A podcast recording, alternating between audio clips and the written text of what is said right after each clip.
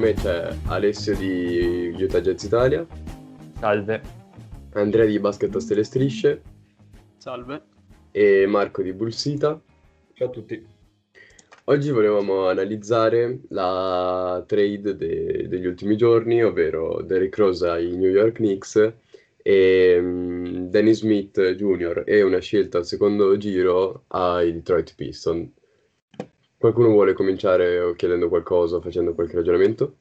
Allora, io voglio subito iniziare con una domanda fondamentale dal mio punto di vista. Intanto ricordiamo la trade, eh, a Detroit vanno Dennis Smith Jr. appunto una seconda scelta e a, a Knicks va Derrick Rose.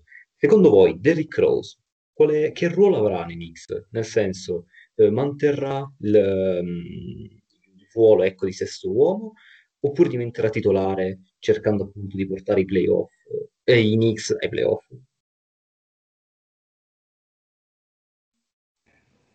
Allora, secondo me avrà un ruolo molto simile a quello a Detroit, e anche perché immagino che uno tra Peyton, cioè no, non uno tra Peyton probabilmente ver- potrebbe essere scambiato, ciò potrebbe favorire Quickly nelle rotazioni e farlo diventare il titolare, visto che già se ne parla un po', e si spartirebbe i minuti con Derrick Rose nel ruolo di play.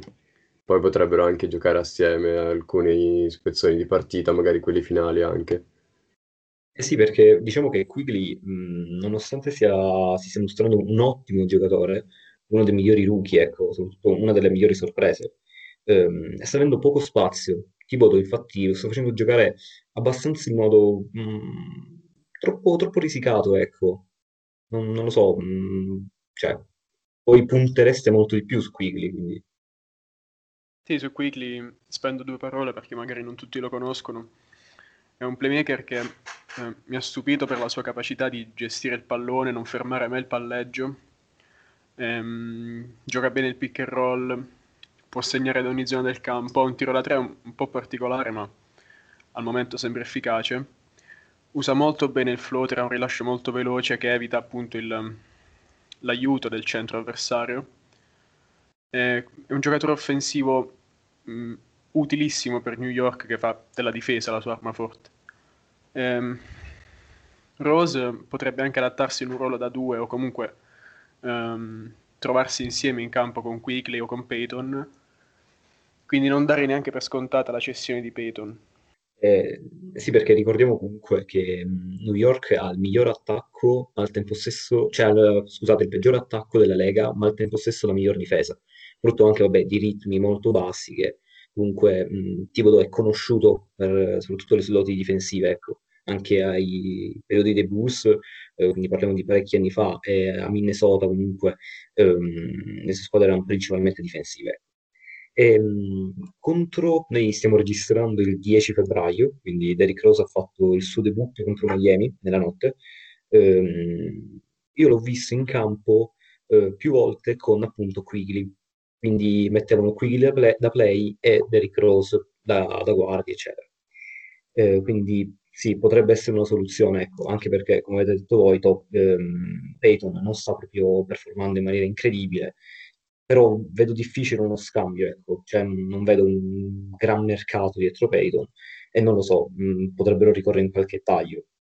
E, mh, però quello che mi chiedo è, i Knicks avevano bisogno di Rose? Cioè, voi guardavate i Knicks, eh, dicevate, mm, questa squadra ha bisogno di un, um, di un play slash guardia, perché ormai Rose si è trasformato più in una guardia, eh, scorer. Cioè, secondo voi avevano bisogno proprio di questo, oppure l'aggiunta è semplicemente un capriccio di Tibodo che ormai è riconosciuto che vuole ricreare i boost del, dei bei tempi, ecco.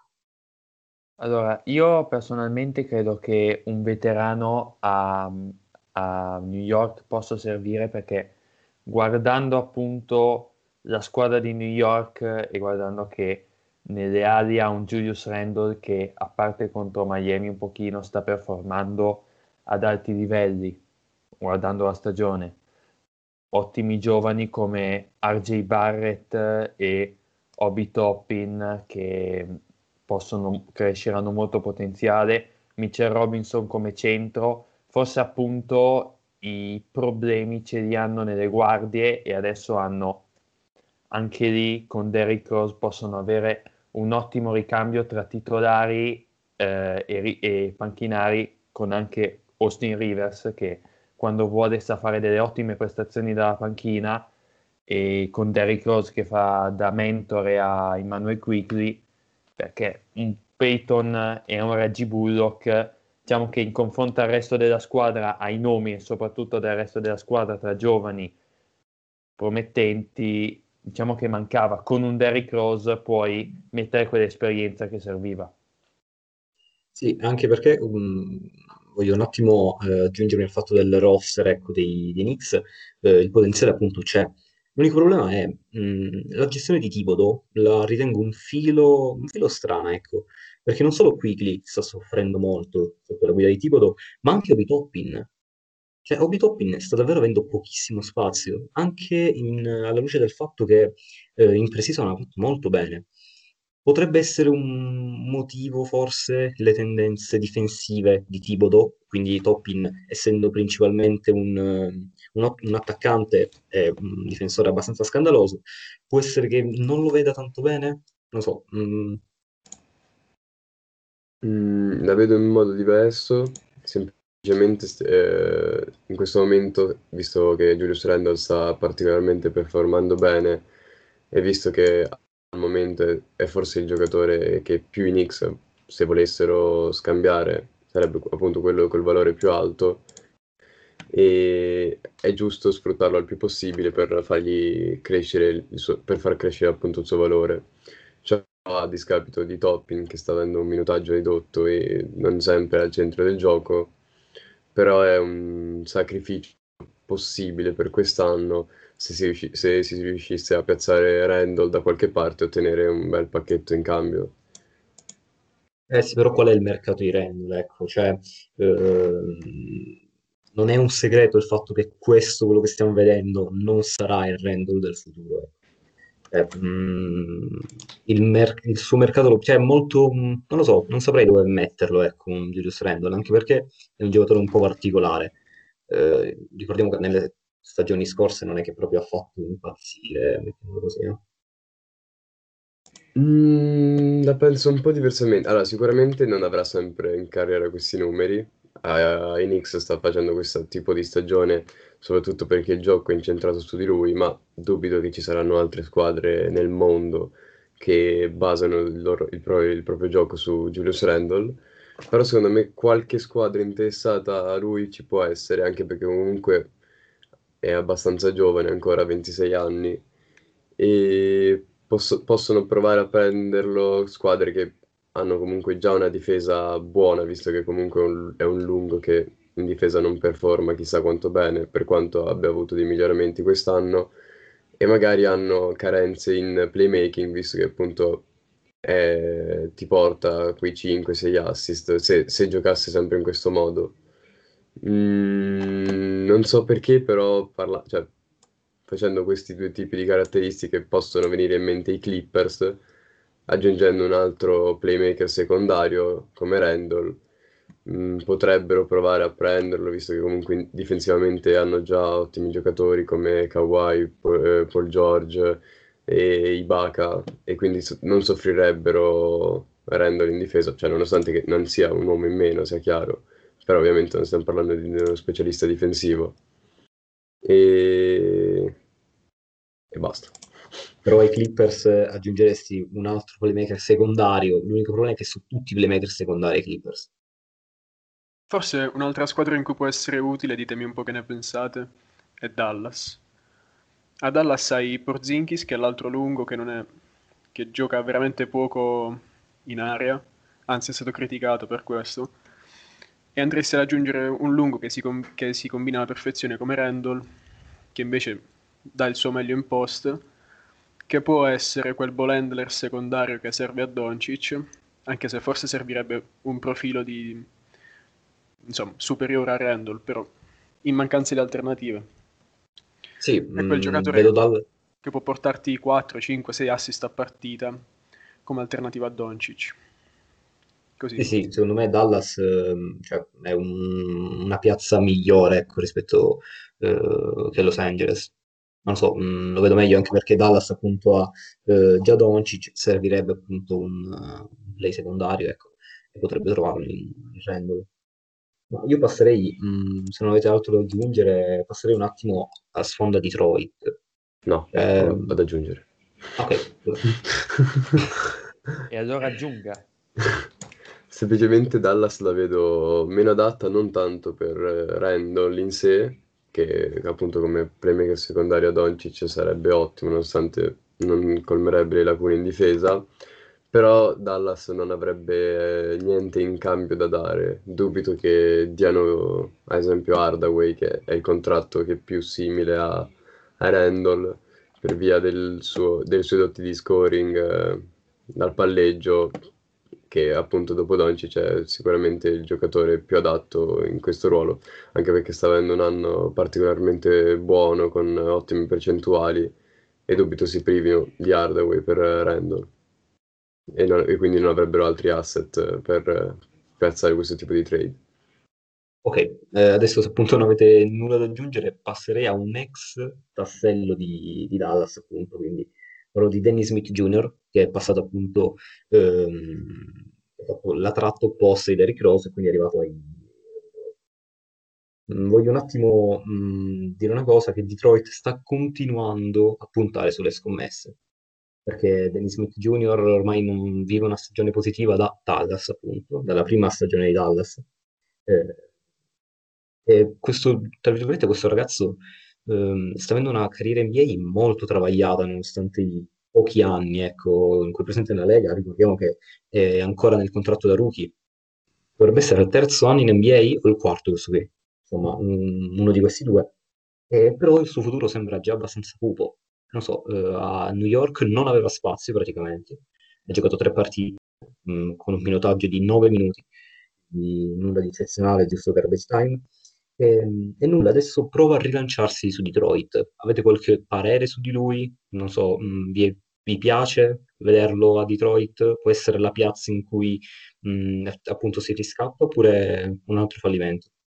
Allora, eh, diciamo che secondo me Detroit può, a parte che questo è il quarto anno comunque, eh, okay. eh, precisando quello che avevi detto per il pubblico a casa, questa potrebbe essere veramente la piazza per Danny Smith Jr. adatta perché andrebbe in, un, in una squadra senza pressioni, senza aspettative, perché i Pistons hanno un record 6-18 e sembrava ovvio fin dall'inizio della stagione che volessero tan- tankare per arrivare a scelte migliori e, e, adesso con la trade di Rose mi sembra molto ovvio, stanno puntando su molti giovani e comunque su molte mm, personalità che hanno un po' fallito, non hanno un po', o meglio, fallito, non hanno, non hanno performato al meglio, come per esempio anche Mason Plumlee, Jeremy Grant, al di fuori di Detroit intendo. Poi hanno preso dei giovani come Sekou Dumbuya, Dick Bay, George Jackson, anche come aspetto. Sono una squadra che ha solo Blake Griffin come grande nome, è una squadra che punta a tankare senza aspettative e quindi questa squadra senza aspettative può essere un ambiente rilassato per Dennis Smith Jr. per poter provare a crescere, diciamo. Ecco, adesso, mh, appunto, parlando di Black Griffin, adesso che l'altro grande nome di Detroit è andato via, quindi parliamo di Rose, eh, come vedete il futuro di Griffin? Continuerà a Detroit, almeno per questa stagione, oppure pensate già di vederlo partire per qualche altra squadra? Eh, Griffin non so quanto effettivamente po- può, pot- può andare via come ha fatto Rose perché Griffin ha un contratto molto grande e magari bisogna aspettare la free agency perché non so quanto effettivamente Griffin voglia stare a Detroit. Magari bisogna aspettare la free agency per vederlo partire con un contratto più basso, siccome ormai è sul viale del tramonto. Quindi non so effettivamente quanto possa partire con una trade o comunque prima della sua free agency.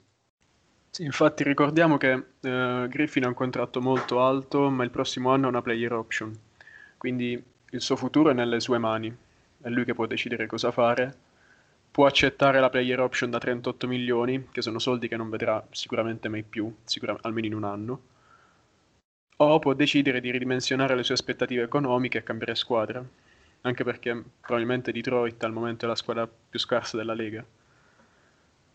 Um, via trade escluderei qualsiasi cosa quest'anno, salvo trade fatte per um, motivi salariali e non per motivi sportivi, quindi escluderei qualche contender. Um, sinceramente inizio a dubitare che possa tornare alla forma, non dico dei Clippers, ma già di, di due anni fa, dove era ancora un all-star. Quindi insomma, diciamo che sarà lui a, a prendere delle decisioni e mh, mm, non, non, sarei neanche contro di lui se dovesse decidere di preferire l'aspetto economico e accettare la player option perché sono soldi che difficilmente vedrà, vedrà mai più.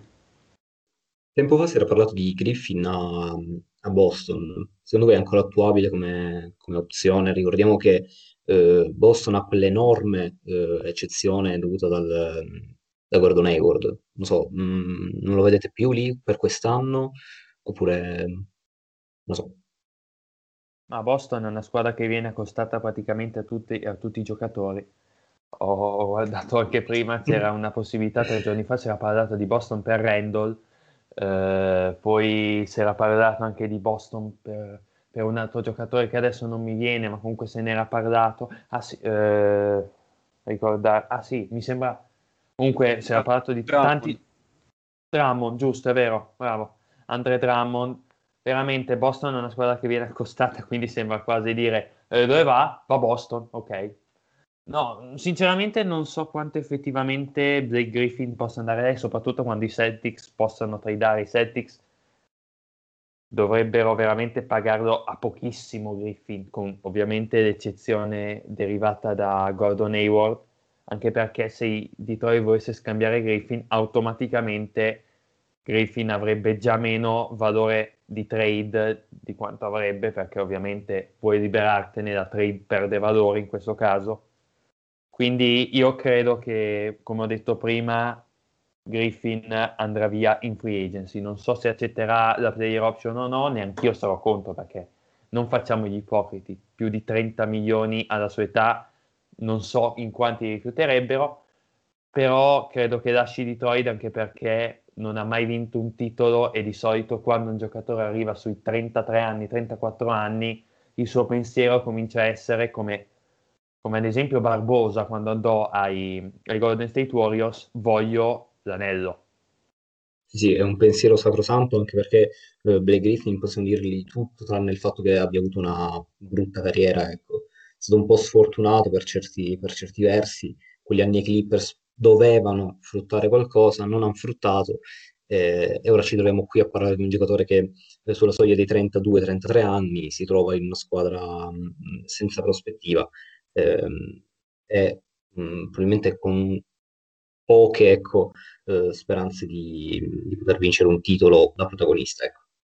Io tornerei un attimo sulla questione Derrick Rose New York Knicks chiedendo ehm, l'aggiunta di Derrick Rose può, eh, quanto potrà giovare a questi Knicks e se andrà a giovare a questi Knicks perché non è detto cioè, n- i Knicks stavano and- stanno al momento andando bene in questa stagione però ehm, questa mossa potrebbe portare squilibri nel minutaggio e quindi eh, conseguentemente potrebbe far calare un po' i Knicks cosa, cosa ne pensate? quali sono le vostre prospettive anche per, per New York e dove potrà arrivare? Allora, secondo me noi dobbiamo guardare la trade di Rose non, non, solo come una trade di basket, nel senso, Rose arriva a New York, il valore di marketing, il valore economico di questa trade che Rose torna a New York, i newyorkesi possono eh, riprendere dal cassetto le canotte di rosa che avevano acquistato qualche anno fa, quindi crea attrattiva tra i tifosi perché adesso anche il nome veterano forte, non hai solo i giovani, i giovani più il veterano, poi può attrarre anche giocatori, magari uno dice bene, lì c'è Derrick Rose, comunque non ci sono solo giovani, c'è anche un giocatore che si ricorda come si gioca a, ba- a basket a grandi livelli. E quindi magari può creare attrattiva anche per giocatori più forti in free agency, siccome New York ha sempre toppato in free agency e eh, caso più grande quando doveva prendersi eh, Kerry Irving e Kevin Durant, scusate i tifosi Knicks, però è storia. E quindi non è solo una trade per giocare meglio, prendere più vittorie nei, nel record, andare ai playoff, ma anche una trade appunto per questo, per attrarre soldi, attrarre tifosi e magari attrarre anche giocatori. Mm, con giocatori, guarda, ne dubito parecchio anche perché Derrick Rose è alla free agent quest'anno e non credo resterà a New York, dubito fortemente che resterà lì. Eh. Quindi eh, dal punto di vista del punto dell'hype che si genera dietro Knicks, sì, lo penso anch'io, anche perché i tifosi della grande meta eh, si gasano poco con poco, non, eh, dopo questi anni che hanno passato al, all'inferno, dico ci può anche stare, eh, però dubito che mh, Rose possa davvero portare qualcuno di importante a... Dipende se decide di rimanere o no, anche perché diciamo che New York non è senza futuro. Per me è un progetto interessante, quindi le probabilità sono poche, ma dipende per me. Io comunque non, non sottovaluterei l'impatto che può avere anche sul campo, eh? perché abbiamo detto prima che mh, l'attacco dei Knicks è uno dei peggiori della Lega e in alcuni casi mh, si nota proprio la mancanza di un giocatore che in uno contro uno può creare qualcosa dal nulla. Barrett può diventarlo, ma è ancora molto limitato dal fatto che non ha un tiro da tre affidabile. S- cerca spesso la mano sinistra, quindi insomma il suo uno contro uno è eh, limitato, in, in, alcuni casi è prevedibile. Quindi se pensiamo, se pensiamo, a questo ad oggi, Rose è probabilmente il miglior scorer della squadra adesso. E Poi... quindi, cioè, cosa ne pensate di Houston Knicks? Ditemelo, sono curioso. Dove, dove arriveranno? Io a questo punto penso possano competere per, per un post playoff fino a fine anno. Eh, la difesa è, è solida, non è, non è un, un, inizio fortunato, non è un, un, fuoco di paglia. E Rose non potrà, non potrà che far bene all'attacco. Quindi per me competeranno per un post playoff, l'ottavo, il nono ai play-in, ma, magari. Per me i Knicks sono una squadra che gasa, a guardarla così. Ottimi giovani, eh, Randall che fa lo stare che ce l'ho al fantasy basket, quindi per me è tanto di comodo. Eh, adesso anche Derrick Rose, che è un giocatore molto amato, tra l'altro, a quanto vedo da, dagli, dagli, italiani fan di NBA. Eh, per me veramente New York non è una squadra senza futuro, non è una squadra che non sta facendo un progetto. Per me New York è una squadra che merita di essere guardata solo per i nomi che ha. Poi anche per altre robe ovviamente, però diciamo che crea, crea a, me, a me personalmente crea quell'hype diciamo da squadra non grandissima ma che potrebbe far bene. Una cosa che secondo me può anche migliorare Derrick Rose è l'utilizzo in attacco di Mitchell Robinson che secondo me è un po' troppo poco utilizzato in chiave offensiva mm, già è, è, un mostro in, beh, nella metacampo difensiva, però ehm, può, può, diventarlo nei pressi del ferro anche avversario. Mm, in, questo, in questo senso, secondo me, appunto, Derrick Rose può aumentare i possessi in attacco, ovviamente con immagino alle Jup oppure scarichi dopo la penetrazione a favore di, del lungo dei Knicks e immagino possano crescere sia le sue percentuali dal campo sia i suoi punti totali, grazie appunto alla presenza di un play come Rose. Bene, abbiamo parlato di Derrick Rose, Dennis Smith Jr. e un po' di questa trade, di tutto quello che ha fatto.